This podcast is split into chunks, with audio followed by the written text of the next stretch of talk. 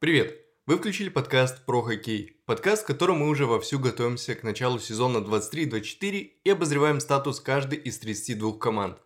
В этом выпуске говорим про столичный дивизион. А прежде чем начнем, я напомню вам про три вещи.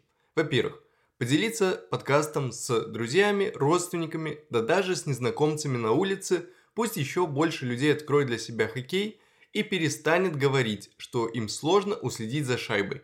За шайбой уследить несложно. Сложно уследить за звеньями Торонто, которые постоянно перемешивают, а хоккей это очень круто. Во-вторых, вступите в канал про хоккей в Телеграме, ссылка есть в описании. А в-третьих, меня зовут Евгений Загорский, и мы начинаем прямо сейчас. Бдыщ!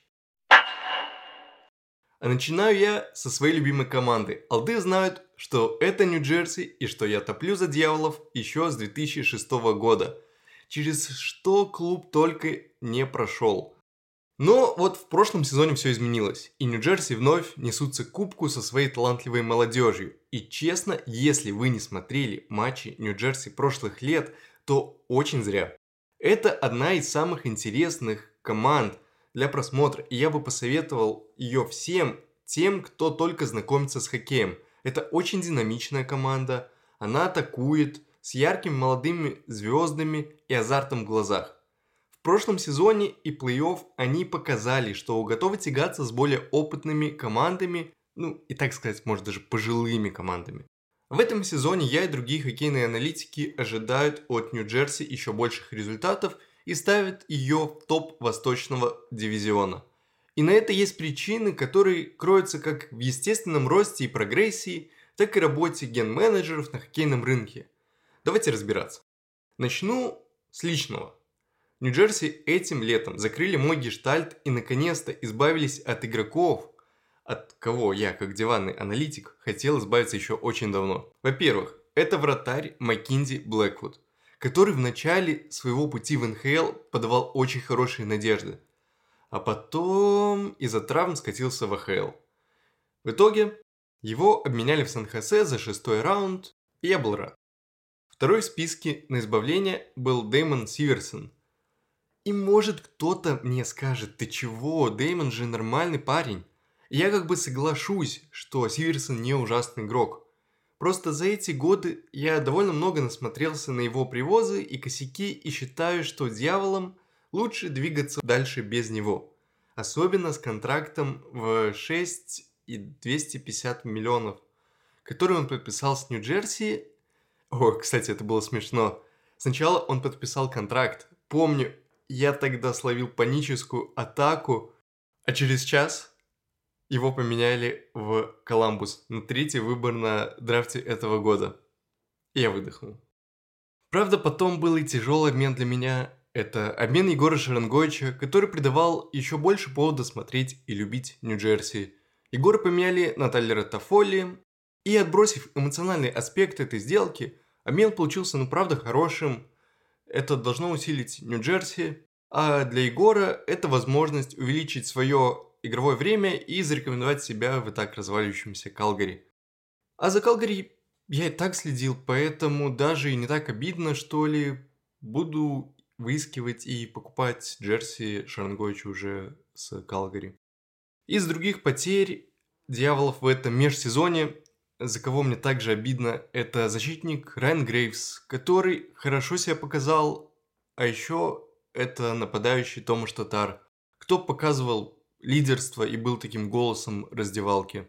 Также еще ушли Майлз Вуд и Джаспер Боуквист, но позиции ботом 6 довольно часто меняются, освежаются, приходит другая молодежь, получает шансы, поэтому это естественный процесс, и я будто не расстраиваюсь.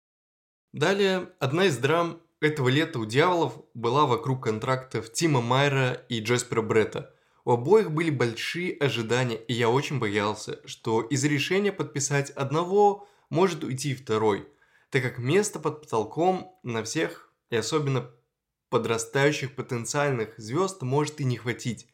Однако ген-менеджер Том Фицджеральд умел впихнуть обоих, подписав Тима Майера на 8,8 миллиона, а Джаспера Бретта на 7,875. И сейчас нападение дьяволов выглядит очень зловеще. Первая тройка. Тима Майер, Ника Хишер, Доусон Мерсер. Вторая тройка. Джеспер Брэд, Джек Хьюз, Тайлер Тафоли. А в защите их поддерживают Доги Хэмилтон и Люк Хьюз. Я очень жду момента, когда я смогу увидеть их в действии, ну, просто пока что жду. Подводя итоги лета и предсказывая будущий сезон для Нью-Джерси, могу сказать три вещи. Большие ожидания и надежды. Атака кажется мощной и должна затащить клуб на первые строчки, ну как минимум, дивизиона. Однако защита может просесть. Ушли более опытные ребята, а их заменят менее опытные, и очень многое будет зависеть от нападающих, которые будут возвращаться и помогать в защите.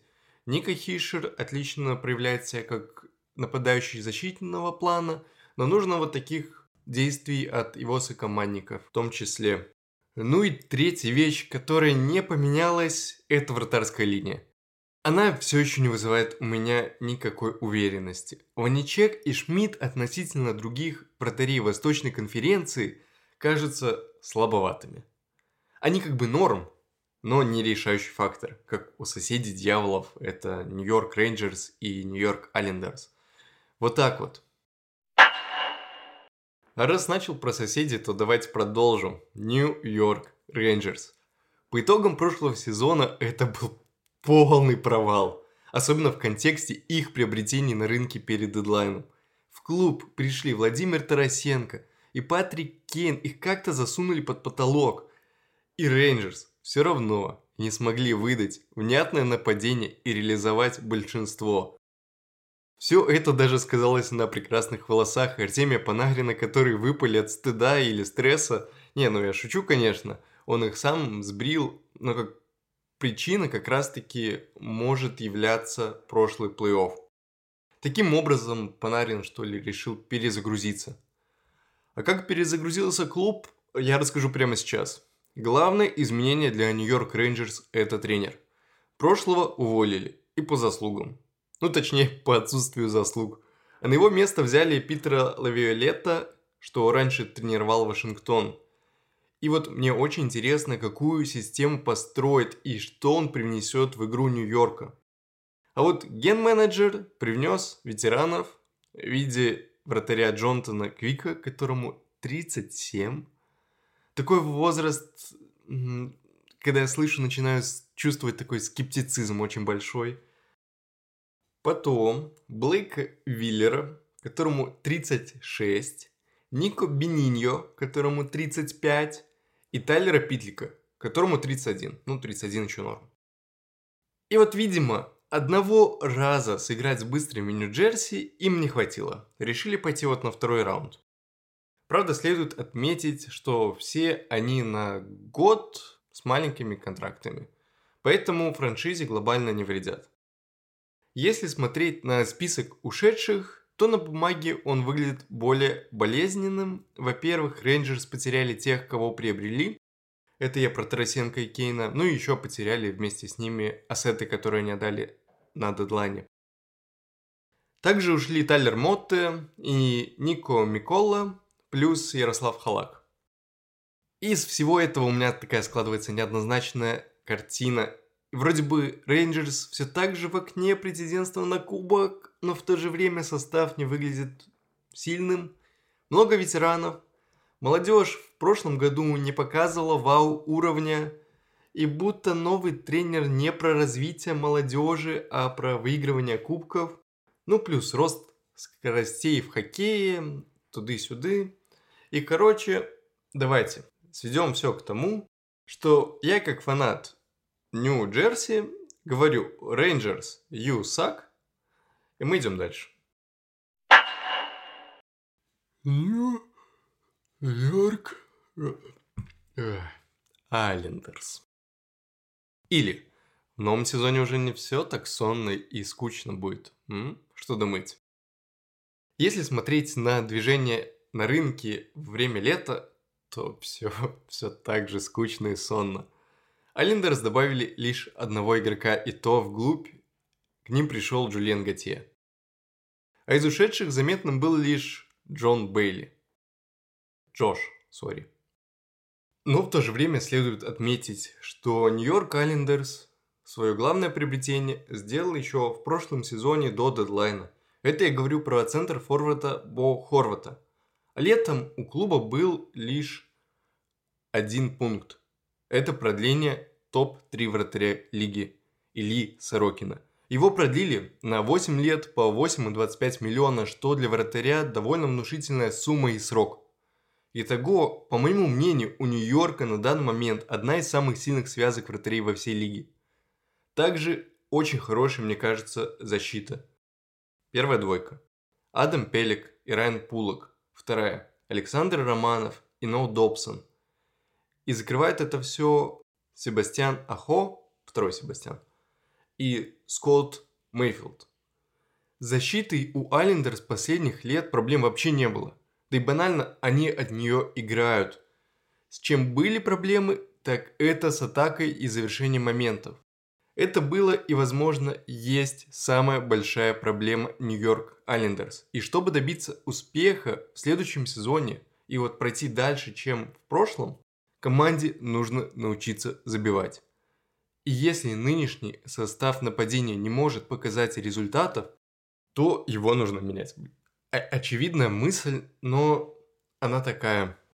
Нужно добавлять динамичных, крайне атакующих ребят.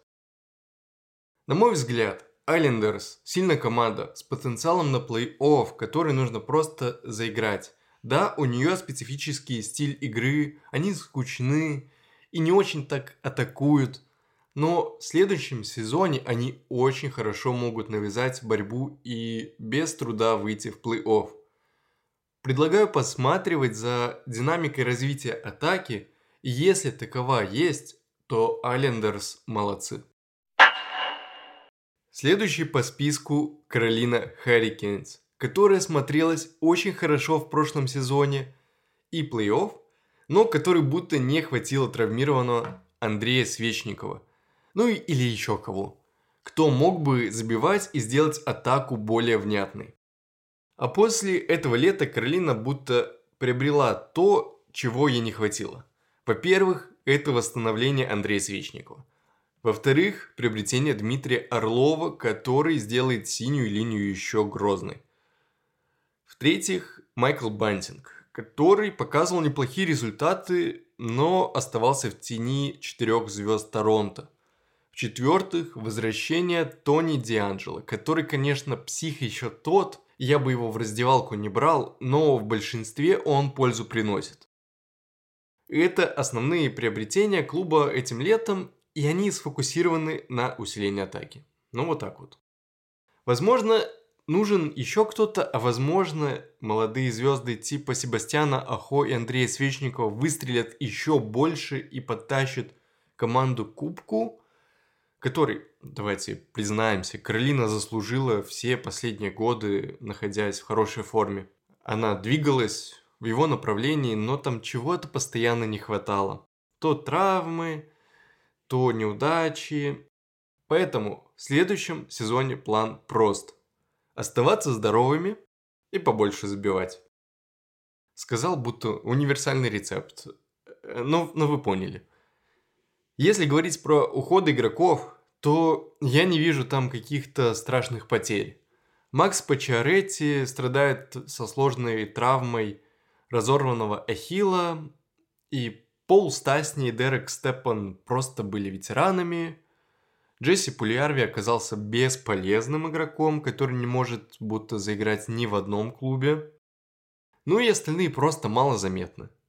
Поэтому Каролина ничего особо не потеряла и все так же топ Восточной конференции, которая вновь будет бороться за первые строчки дивизиона. По крайней мере, на бумаге все это выглядит именно так. Переходим к самой интересной и интригующей команде столичного дивизиона – Питтсбургу Пингвинс. И для этого статуса есть как минимум две причины. Замена руководства клуба и, наверное, самый громкий обмен этого лета. Начнем с руководства. К лету Питтсбург подходил без генерального менеджера и директора по хоккейным операциям. После первого за 16 лет пропуска плей-офф. После того, как Кайла Дубаса выперли из Торонто, он был одним из главных претендентов на какую-то из этих позиций. Так и как бы произошло, Кайл Дубас занял пост главы по хоккейным операциям и будто бы должен был искать нового генерального менеджера. Но Кайл Дубас будто выкинул карту реверс в игре Уна и заявил, что он и будет менеджером. Конечно, все это согласовывалось с владельцами и, может, с советом, в который должен ходить капитан команды или еще кто. Ну блин, ну вся эта схема Кайла Дубаса и его одновременное выполнение двух обязанностей выглядит очень опасно. На грани таких коррупционных схем, где у системы нет никаких противовесов. Как обычно это бывает. Есть глава хоккейных операций.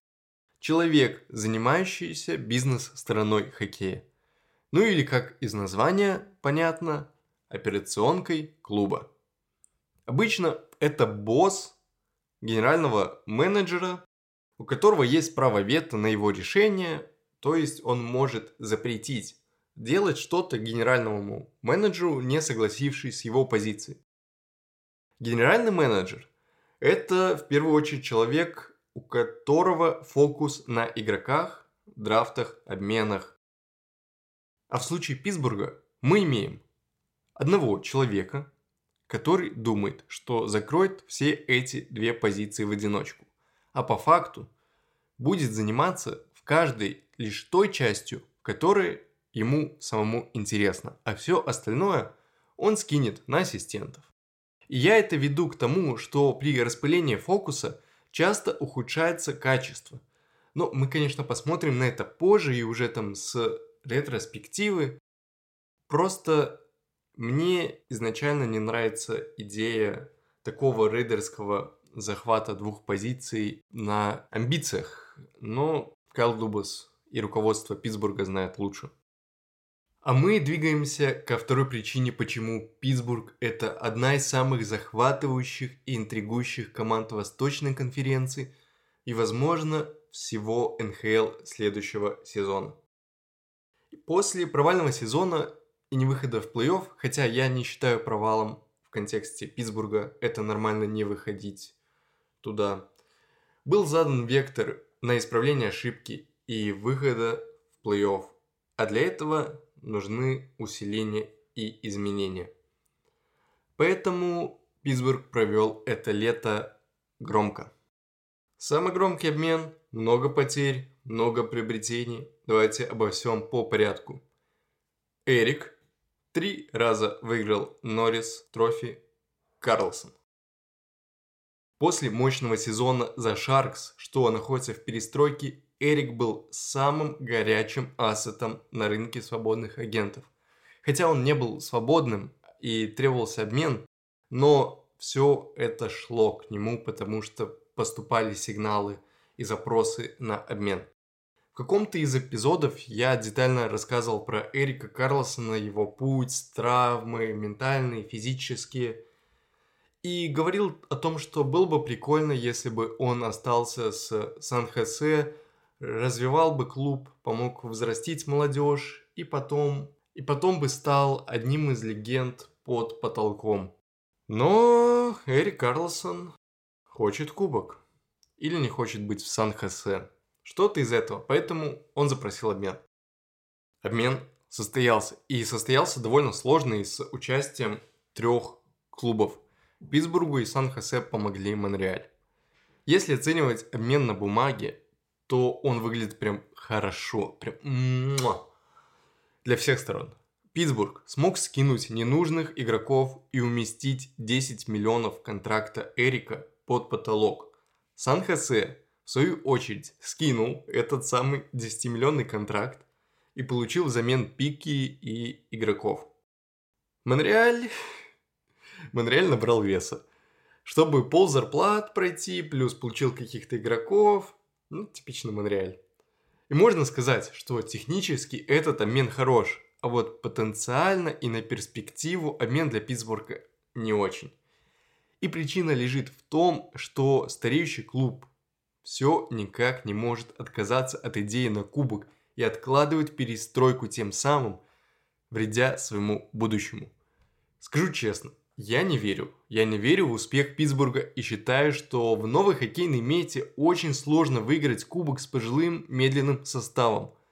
Питтсбург, кстати, топ по среднему возрасту. Поэтому шутки про дом престарелых уместны. Шутите.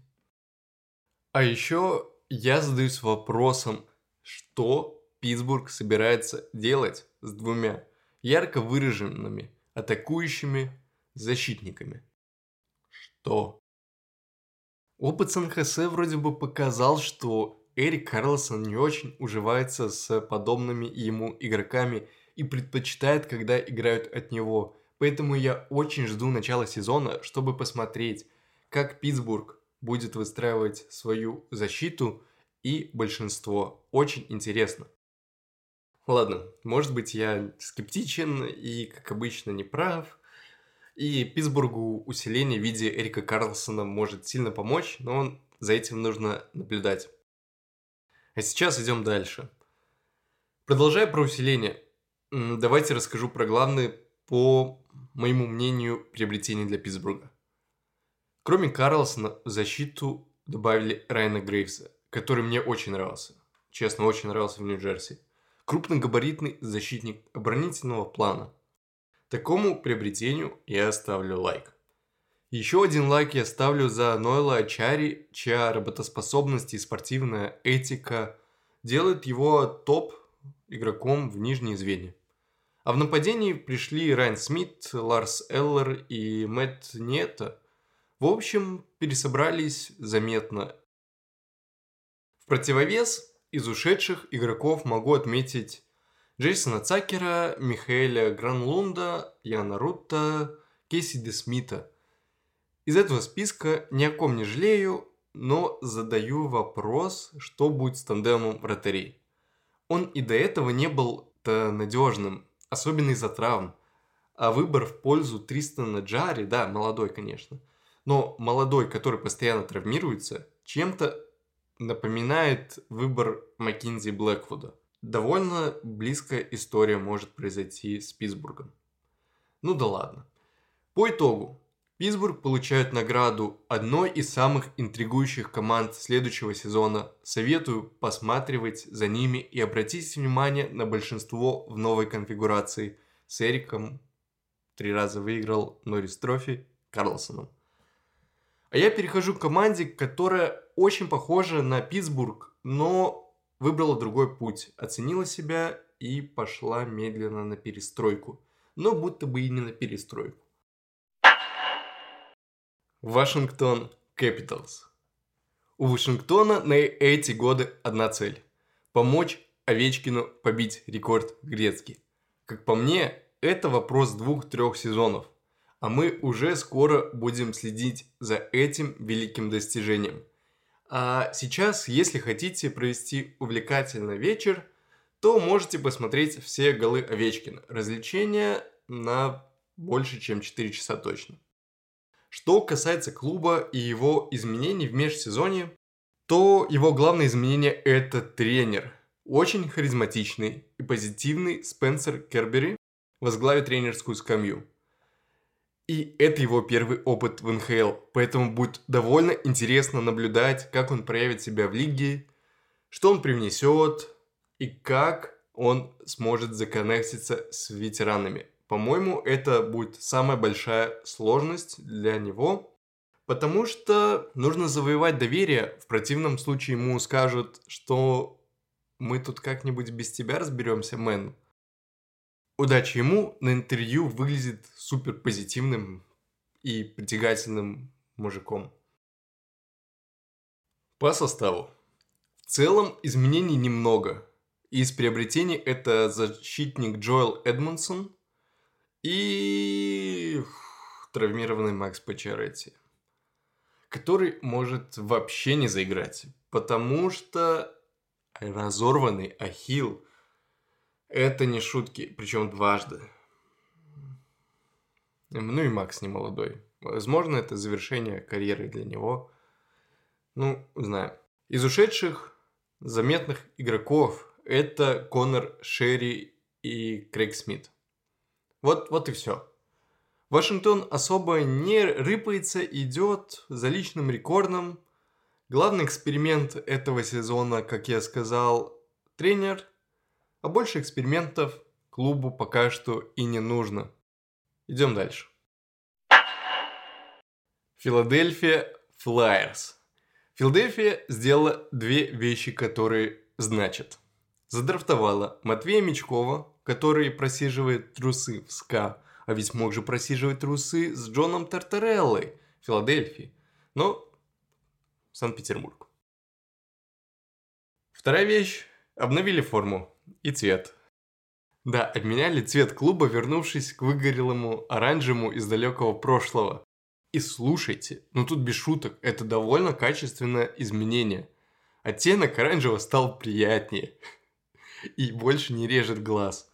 А еще это такая декламация, что провальная эпоха закончилась, и мы возвращаемся к победам. Возможно, возвращать. Касательно состава, то я к нему отношусь довольно просто. Кто уходит, тот уходит, никакого влияния они на клуб и позиции не производили и не произведут. Пока. Особенно после того, как Лига запретила тематический тематический джерси, Проворов больше не сможет создавать медиа шума, ну так зачем его держать? Пусть уходит. Ушел и псих Тони Дианджело. Правда, там была какая-то очень мутная сложная история с подписаниями. Кто-то его хотел подписать, а лига не разрешала. Я особо не следил, потому что не испытываю никакой симпатии к игроку, который дерется с сокомандниками, который играет крайне грязный, вообще неуравновешен. Поэтому в детали не вдавался, но вы можете почитать, если вам интересен Дианджело и Флайерс. Кто еще ушел? Еще ушел Джеймс Ван Римсдейк и другие. Но опять же, все это к лучшему. Как сказал Мечков, вот к моменту, когда я приеду и начнем выигрывать. А все эти годы лучше сфокусироваться на взращивании молодежи, формировании костяка, стиля и т.д. Правда, делать это с Джоном Тартареллой, ну, очень сомнительно. Ну, потому что новое поколение игроков, да и просто людей, а, а, оно совершенно другое. А он как бумер, который просто все отвергает.